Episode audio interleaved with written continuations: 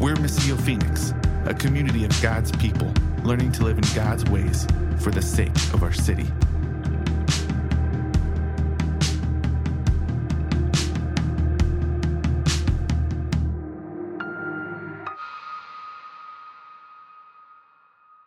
And speaking of vomit, uh, we're going to read about vomit today in the scripture. So, yeah, there's all kinds of fun things in the Bible, you guys. Did you know that? And, and vomit is one of them, and the stomach linings of a fish, and all kinds of just weird stuff going on. And so, I'm excited for it. We're in Jonah chapter 2. If you don't know where that is, um, take a look at like about how far I went right there. Still Old Testament, but you're going to pass like the Psalms and Proverbs and all that, and you're going to get into the um, prophets. And Jonah is what is called one of the minor prophets. It doesn't mean that he's less important or, or his story is less important, but just that the book is smaller. So it's four chapters. It's literally like two pages in my print, in my Bible. And it's a super short and strange story. And most of the, the prophets that we find in scripture are usually like it's talking about the word that God wanted them to say, and it'll expound on that a lot. That means it'll give a lot of information about the word that God wanted to speak through this prophet to Israel most of the time. It's not really a narrative, it's not really a story. And Jonah is different. Jonah is a story not so much about the words that God said, but the thing that Jonah did with those words or didn't do. And it's this super intriguing story. The other difference is God usually goes to prophets and says, This is what I want you to say to my people, Israel, so that they'll start living the way I actually want them to live, not the way they have been living. And in this case, God comes to Jonah and says, I want you to go to Nineveh. It's another country, it's another nation, it's another land, it's another people. It's a people who worship other false gods, not the God of Israel, not the God that of the Bible, the God who created all things who we worship. And the difference too is these people were actually enemies of Israel. They were violent enemies.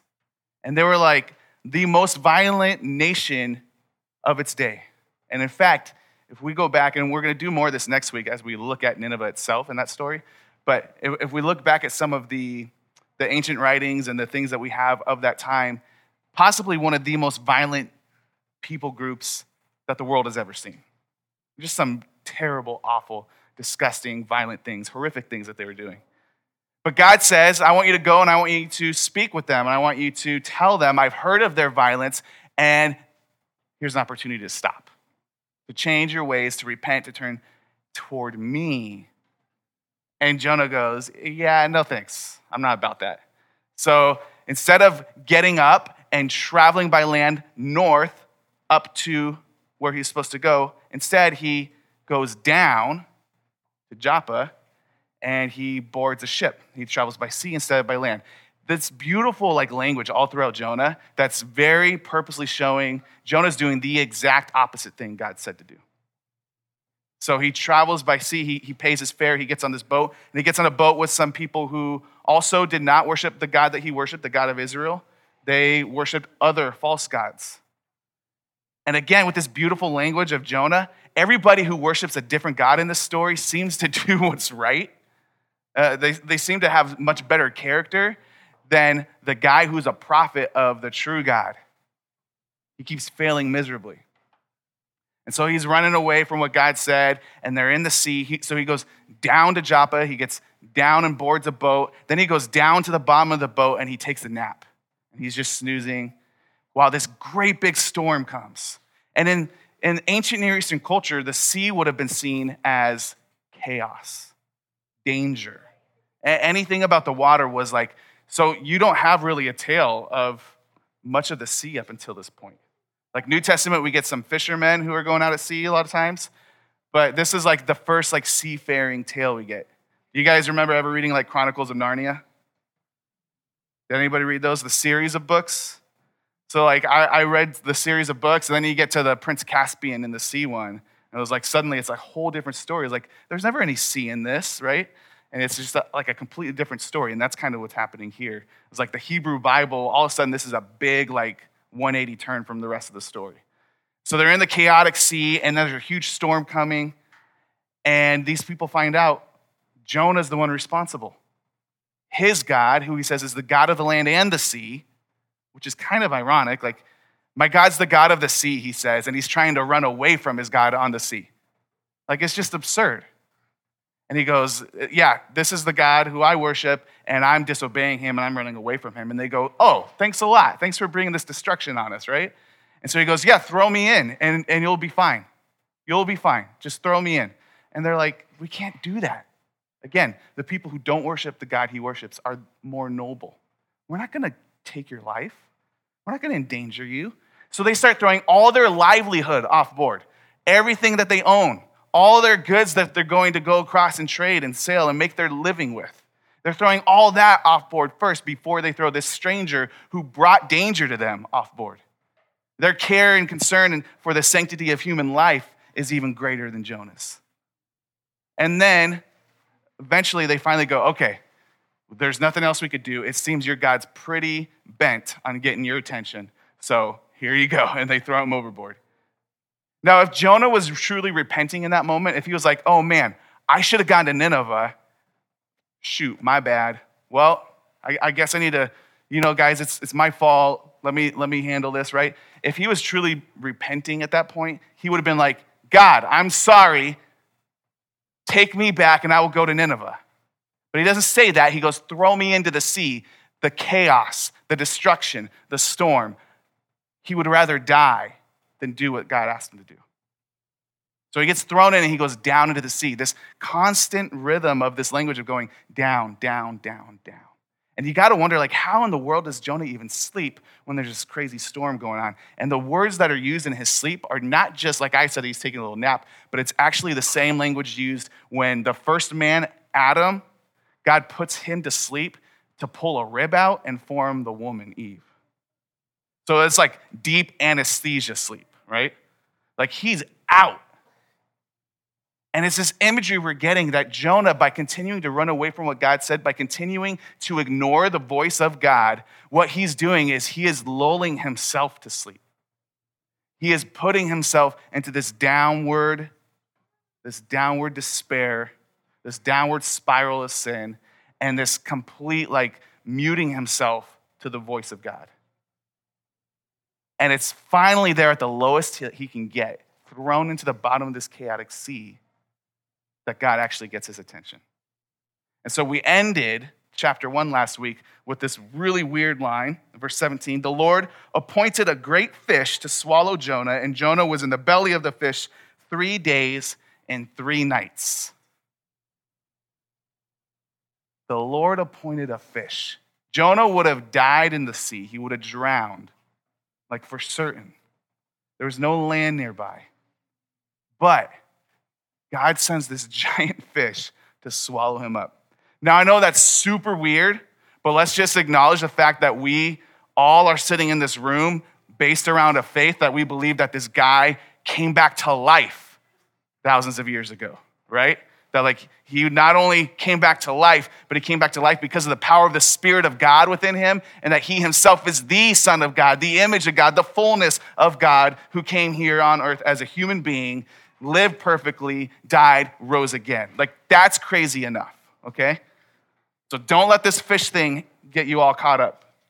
Like, don't let it freak you out. There's been lots of debate on whether this is like allegorical, if it's just a story trying to teach us a lesson, or if it's real. And that's not the point. I will say Jesus mentions Jonah later, and if Jesus thinks Jonah was real, then I'm going to say he's probably real. But again, it's not the point. The point is, Jonah is thrown into the sea, and you would think a fish coming and swallowing you up and eating you would be death, right? Like, I, if a giant fish eats me, there's not a lot of hope left. But that's not the case here. The Lord appointed a great fish. This ends up being what saves him. So we're going to read all of Jonah chapter 2 today, and it's all of 10 verses. But I wanted to reread that last verse from chapter 1 too, because it's actually, in the ancient Hebrew writings, that was part of what, what we would think of chapter 2. For whatever reason, uh, Westerners decided like to change that and go to let's put this verse with chapter one instead of the beginning of chapter two. I don't know why. Probably just because as Westerners, we always like to change things and, and say that we've improved them. Like, why do we use uh, the standard measuring system instead of the metric system? I don't know. Like, there's, you know, there's a system out there the whole world uses, and then we create a new one and we call it the standard. I, I don't know. But that's just what we do. So I don't know why they did that, but that was part of this story. So as we're reading chapter two and we're hearing this prayer that Jonah starts having inside the cramped stomach linings of a fish, where it's dark and it stinks and it's probably like he's like, I'm done for. I'm to die, right? Remember that verse that preceded it. The Lord appointed this fish. Jonah thinks he's to get away from God. He thinks he's going to escape what God's saying to him. God's got other plans. Before we read it, I want to read uh, Psalm 39, 139, sorry, where the psalmist writes this, verses 7 through 10. Where can I go to escape your spirit? Where can I flee from your presence? If I go up to heaven, you are there. If I make my bed in Sheol, you are there. Sheol is this old Hebrew word that means like the depths of the earth, the grave, death. If I go there, there you are. If I live at the eastern horizon or settle at the western limits, remember, Jonah's traveling as far west as he can to get away from what God said. Even there, your hand will lead me, your right hand will hold on to me. If I say, Surely the darkness will hide me, and the light around me will be night, even the darkness is not dark to you. The night shines like the day. Darkness and light are alike to you. This almost sounds like Jonah himself could have written this. If I go as far west away from you as I can, if I go down, down, down to the deepest, darkest places, inside the belly of a fish, at the bottom of the sea, God, you're still there. You're still there. I can't outrun you. I can't get away from you. Why? Because all of this is yours, it all belongs to you. The fish in the story, the sea and the wind and the waves, the sailors, Jonah himself, everything in this story belongs to God. It's His, and He cares for it. And that's what I want us to get as we look at this story is like God is an interactive God. He is a present creator. He is a God who is there and active in his world because he cares for it. So let's read Jonah chapter 2. The Lord appointed a great fish to swallow Jonah, and Jonah was in the belly of the fish three days and three nights. Jonah prayed to the Lord his God from the belly of the fish. That's the last time you're going to hear the word of, about the fish, okay? That's not the point of the story. And this is what Jonah said I called to the Lord in my distress, and he answered me. I cried out for help from deep inside Sheol. You heard my voice. You threw me into the depths, into the hearts of the seas, and the current overcame me. All your breakers and your billows swept over me. But I said, I have been banished from your sight. Yet I will look once more toward your holy temple. The water engulfed me up to the neck. The watery depths overcame me. Seaweed was wrapped around my head. I sank to the foundations of the mountains. The earth's gates shut behind me forever. Then you raised my life from the pit, Lord my God. As my life was fading away, I remembered the Lord, and my prayer came to you, to your holy temple. Those who cherish worthless idols abandon their faithful love. But as for me, I will sacrifice to you with the voice of thanksgiving. I will fulfill what I have vowed. Salvation belongs to the Lord. Then the Lord commanded the fish, and it vomited Jonah onto dry land. I forgot there was one more line with fish the vomit line. Father, we ask that you would help us to see what you are trying to say to us this morning. God, grab a hold of us. Do not let us be lulled into a sleep where we shut ourselves off from your voice. But God, awaken our hearts. Find us in the deep, dark depths of our soul. And Lord, raise us to new life by your word, by your spirit, by your presence here with us.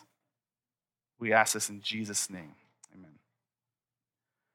Have you guys ever been in a situation where you're just like, you got to cry out, like, God, help me out? You know, like, You, you got nothing left to do. You, you don't know how to handle the situation.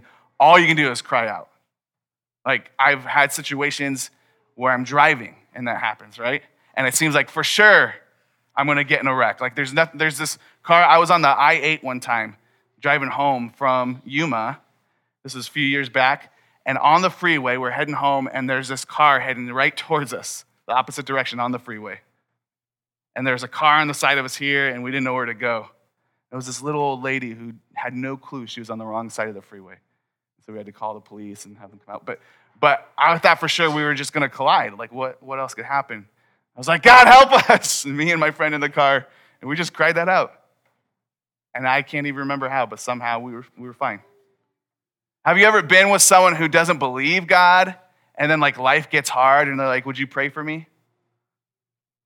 Or like something happens and just even like it, it's common language now, common vernacular, but they're like, Oh my God, right? oh dear God, expression that comes out. It's like, You don't even believe in a God. Why? Where's that coming from, right? And that's kind of like what I was thinking about reading Jonah chapter 2. Like this dude's trying to shut off the voice of God and he's totally running away. But even in his hardship, when, when life gets really, really hard and he's got nowhere else to go and he's cramped inside of a stomach of a fish, what else can he do? Cry out to God, right? So even Jonah, who's super disobedient. And then hear this the Lord appointed a, belly, a fish. He was in the belly for three days and three nights. Then, verse 1, Jonah prayed to the Lord his God. It took the dude three days? Like, really? He was that closed off to God that he's just like resolved, I'm just going to die here in this fish. I'm good. It's like when I'm trying to get my son's attention and I'm like, Do you want to just like sit in your room all day? And he's like, Yep, yep, I'm fine here. Just like to show me like he's in control. This is what Jonah's doing. He's throwing a little pity party and he's pouting and he's like, All right, I'm just to die here. I don't want it. Three days. I don't know what it's like inside the belly of a fish, but it probably was not comfortable right? I'm still like blown away at the fact we have tons of babies being born right now. And at a baby shower yesterday. I'm like, how in the world was that in there? You know, like I, it's weird. It's weird and it seems unnatural, but super unnatural to be inside of a fish. And fish stink enough as it is. They make my wife want to gag. She, she can't eat seafood. But you're inside of it. And all the things that's been eaten from the bottom of the sea are being digested in there with you. And it took this dude three whole days to finally get to a point to go, All right, God, here I am. You got my attention. None of us are inside of a fish right now, but I can guarantee that there's at least someone in this room who is trying to do the same thing with God right now. Just shutting him off. Like, all right, I, I'm, I'm willing to listen to these certain things. Jonah was willing to go and talk to King Jeroboam and tell him, like, yeah, keep, keep doing what you're doing, build up our army and our defenses. That's great. But when I came to go talk to another nation, he's like, no. Like, what's that thing where God's trying to get your attention and go, hey, listen to me? And you're going, mm-mm, nope, not here. And I can guarantee there's at least someone in this room because I'm one of them. Like, that's me the only reason like I keep coming back every Sunday morning and doing this is because God is like getting a hold of my heart every week that I'm in here. This is me. Is it you too? Like, is there some area of your life you're just not willing to listen to God on? And listen, God was, God loved Jonah enough to send a fish to go swallow him up at the bottom of the sea, that he would not let him just go and run away. God could have called, there were other prophets at the time we talked about last week Amos, Hosea. These are people who were actually listening to what God said and doing what he asked. God could have gone to one of them and said, Hey, Jonah bounced. Can you go to Nineveh for me? They would have been like, All right, God, let's do this. God doesn't do that because he wants Jonah. He wants to get Jonah back. He loves him that much, he went to that great lengths. That's why we didn't call this a whale of a tale. We called it God's relentless pursuit of Jonah. And he is relentlessly pursuing each of us too. If you're in this room today, if you're in this room, it's because God is pursuing you to some extent. Like you're here, hearing the word of God, seeing a group of people sing praises to a God who is active and cares for his world. He's pursuing you. He wants to get your attention. Sometimes it's hard to get our attention, right? Like sometimes we're little kids just doing our own thing and still don't even know when someone's talking about us, right? Because we're in our own world, we're wrapped up in our own thing. That's okay for little kids. Listen, we're not all little kids in here. Let's stop being children, right? God's trying to get your attention, wake you up from that sleep you've lulled yourself into. Now, I'm being a little harsh on Jonah.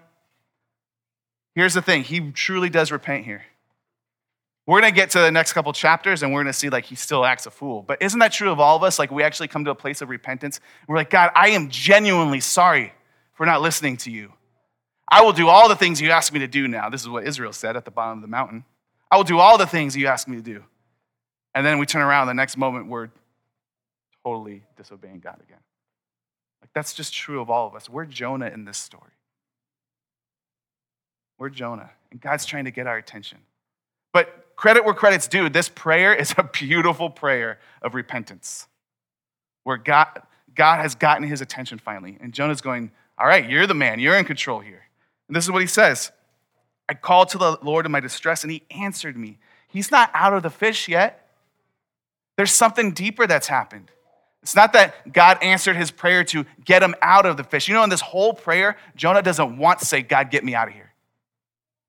He's not praying to change his circumstance. What he's doing is he's acknowledging he's in desperate need of God.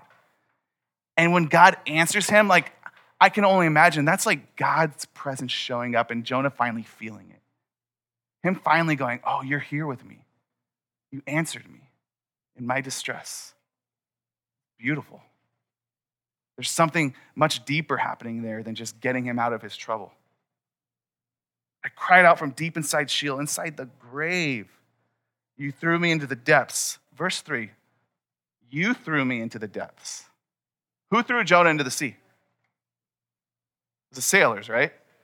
He goes, Throw me into the sea, you'll be fine. But now he's saying to God, You threw me into the depths, verse 3.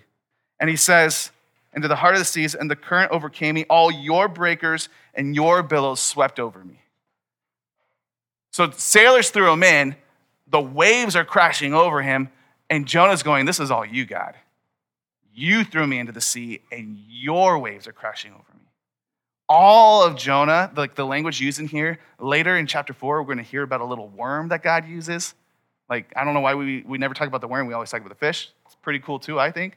Like, from a great big fish to a tiny little worm, to sailors who don't even trust in him, to the seas and the wind, God commands all of it.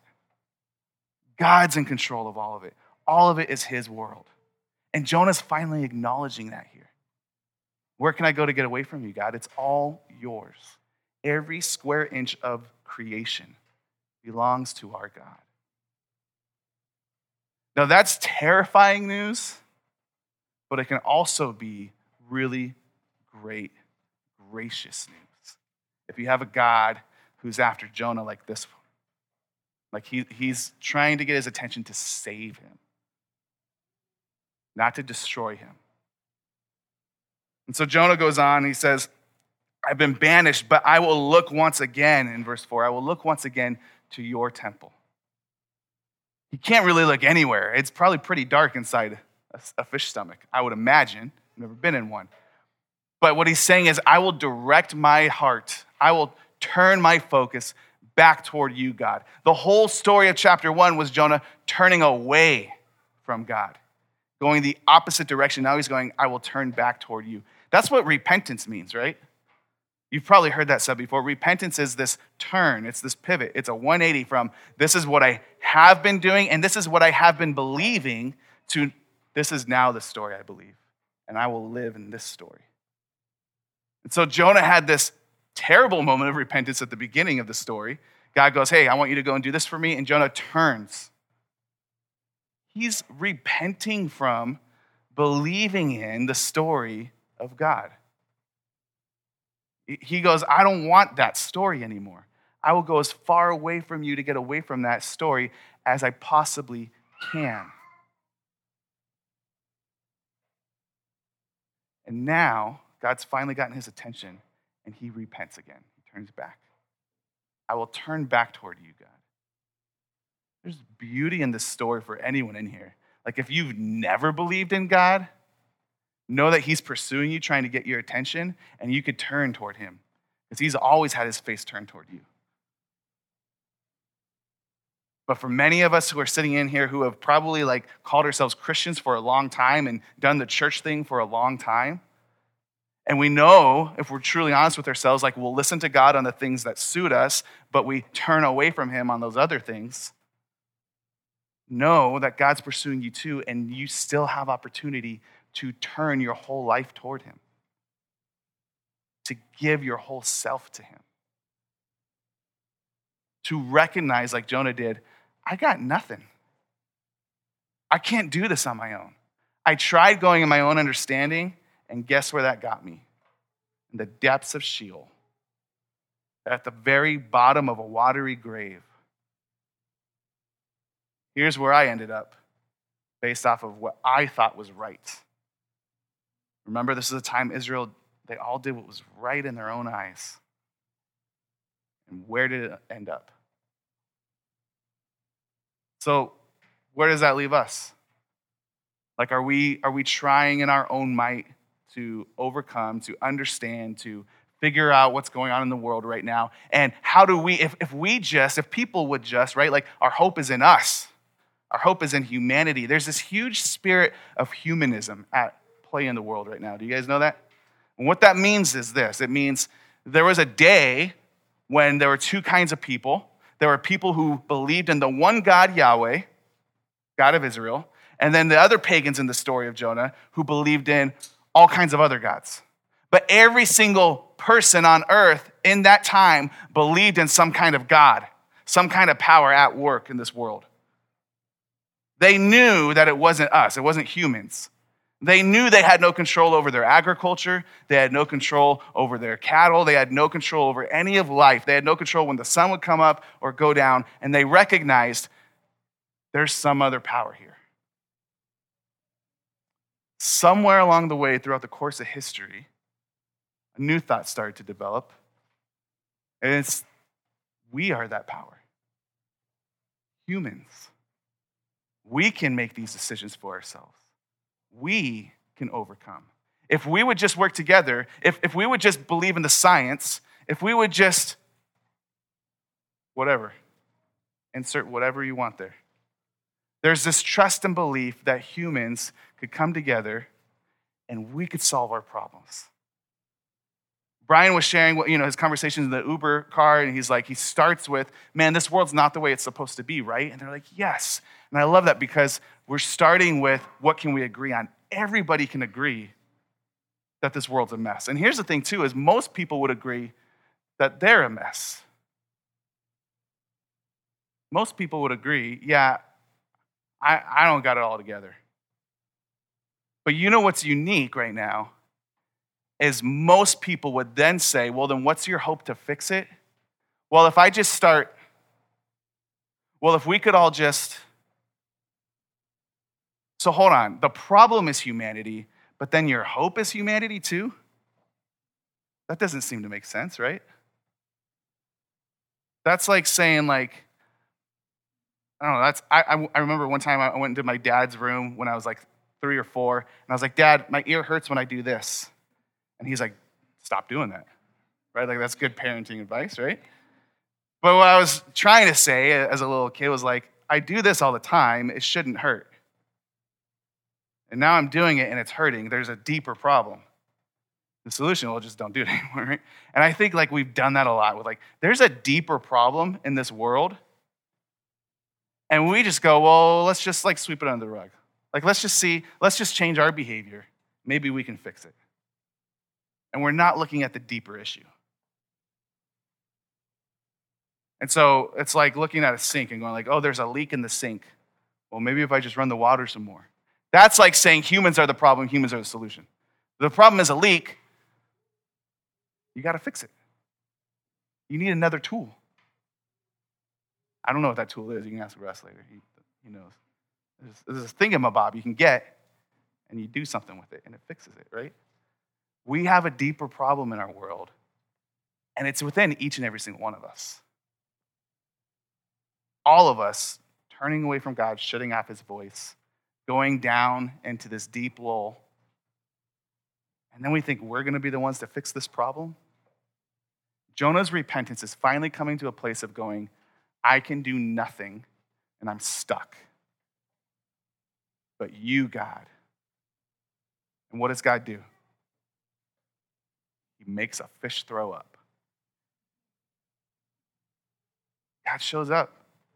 He commands the fish, just like he commanded the fish to swallow him, he commands the fish, and what does the fish do? He listens. Because that fish is better at listening to God's voice than I am and he throws him up, and Jonah has a second chance to do what God had been asking him to do. Repentance is coming to this place of recognizing we are in deep need. We read this a couple weeks ago uh, from Matthew 5 from the Beatitudes when Jesus says, Blessed are the poor in spirit. Why? For theirs is the kingdom. Like poor in spirit, recognizing I cannot do this on my own. I am in desperate need. That's the only place that God wants us to be. That's the primary place we need to get to. It's not that God's waiting for you to get your act together. God's not waiting for you to stop doing that sin that you can't seem to stop doing. God's not waiting for you to get the right information, right, and the right theology down. God's not waiting for you to make the right steps. He's waiting for you to go, I am in desperate need. Tim Keller, uh, on his writing about Jonah, he says the first two chapters are like the story of the prodigal son, the younger brother who runs away. Like the dude wants nothing to do with his dad, he just wants the blessings from him. Right? Jonah's cool with the blessings until life got hard or he, God wanted him to do something he didn't want to. So the younger brother gets that and he runs away. He doesn't want anything to do with his dad then and he's running and he, he goes to another country. He lives a completely different life apart from him. He does all the things that their culture would have not agreed with. He's completely running away. And it wasn't until the younger brother gets to this point of being completely empty. He ran out of his resources. He's working a terrible job that he hates. And he, he's basically enslaved. And he's going, I got nothing here. Maybe I can just go back and be one of my dad's servants he hit this point of recognizing even being a servant to my dad would be better than this. I was once a son, and I had all the, the joys and fulfillment and the convenience of being a son in a wealthy home. I threw that away, and now I got nothing. I need him. I need to go back to my dad. I got to turn back to him. And that's what we're seeing in Jonah in the first two chapters. The next two chapters we're going to get into, we see the rest of that story unfold, and Jonah takes on this other side, the older son in the story. Do you guys remember that part? This younger son comes back, and the dad welcomes him back. He runs after him, he pursues him, and he embraces him, and he brings him back into the home. And he doesn't just make him a servant, he completely restores his sonship. He gives him all the luxuries of being a child in his home again, all the inheritance and the riches. And they throw a party to celebrate. And he's got an older brother who sees all this and he's so mad. I stayed here and I've done everything you asked me to do. I did all the right things, and you never threw a party like this for me. And yet, this son of yours squanders your wealth, and then he comes back and you welcome him back. And he's sitting there at the end of that story, sulking outside of the party. He won't go in. And the dad comes out and he goes, he's pursuing now the older son, just like he pursued the younger. He goes, Listen, everything I have, it belongs to you too. You could have enjoyed any of this at any time. Like basically, you've just been working so hard to prove yourself. I just wanted you to be here and enjoy me. Won't you come back into the party? And we're left at the end of that story wondering what's going to happen. We don't hear. Does he stay outside and keep throwing a pity party and pouting, or does he come back in? And we're going to find that in Jonah, chapters three and four. Jonah thinks too now, after he's done running away from God, now he gets back to his old ways of being like, yeah, I'm a prophet of God. I'm a Hebrew. I believe in the one true God. And I've now done the thing, the hardest thing ever he could have asked me to do. I've done it. And what does that do for him? It produces this self pride. And he's left at the end of Jonah 4, sulking outside of the city, going, How could you do this for them? They never obeyed you like I obeyed you. How could you love them like that? And God pursues him again. Jonah, Jonah, I love you. I've just been asking you to come and, and enjoy my presence this whole time. Stop running away from me. Stop trying to prove yourself and just be with me. And we're left at the end of Jonah wondering is he going to do it or is he going to stay mad? I like to be an optimist and, and go, like, where did the story Jonah come from? And many people think either Jonah himself wrote it years later or he retold the account and so someone else wrote it down for him. But either way, I would like to think if he's telling this story and he looks so bad in it, that it must be because he's finally come to a place of going, oh, yeah, man, was wrong. Like this third repentance happens, hopefully, for Jonah. I don't know, but I wonder how else we got the story. Again, that's the optimist in me. But again, it's this reminder, like over and over and over again, is this constant pursuit of God and us constantly having moments of going, okay, God, yeah, yeah, you're right. I'm sorry. And then running away again. That was Israel's cycle all throughout Judges. God, help us, we're in need. He would come save them. Thanks, God.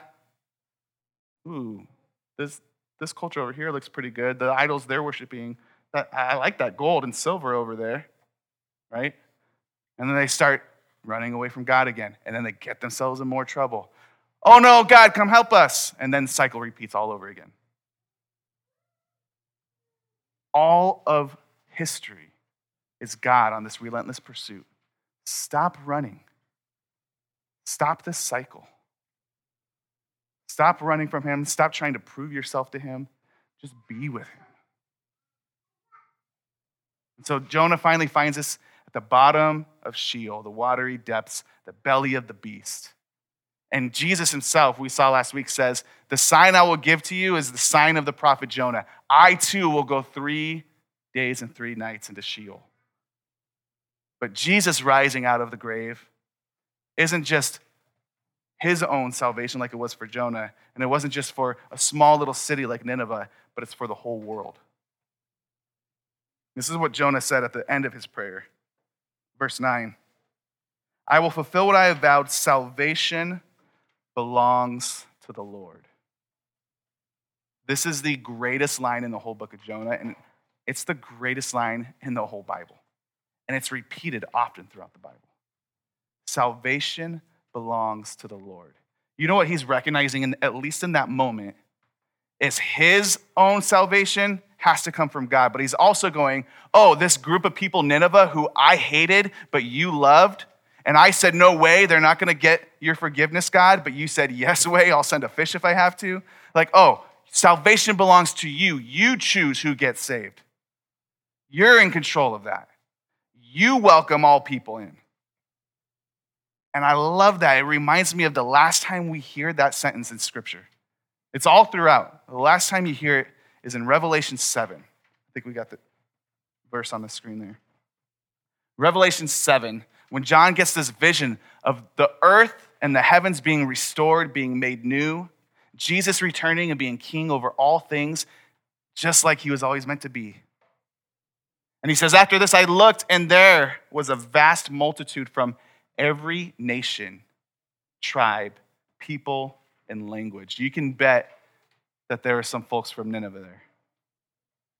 There are some Hebrews there, some Samaritans, some Americans, some Iraqis, some every people group throughout the history of the whole world present on this day.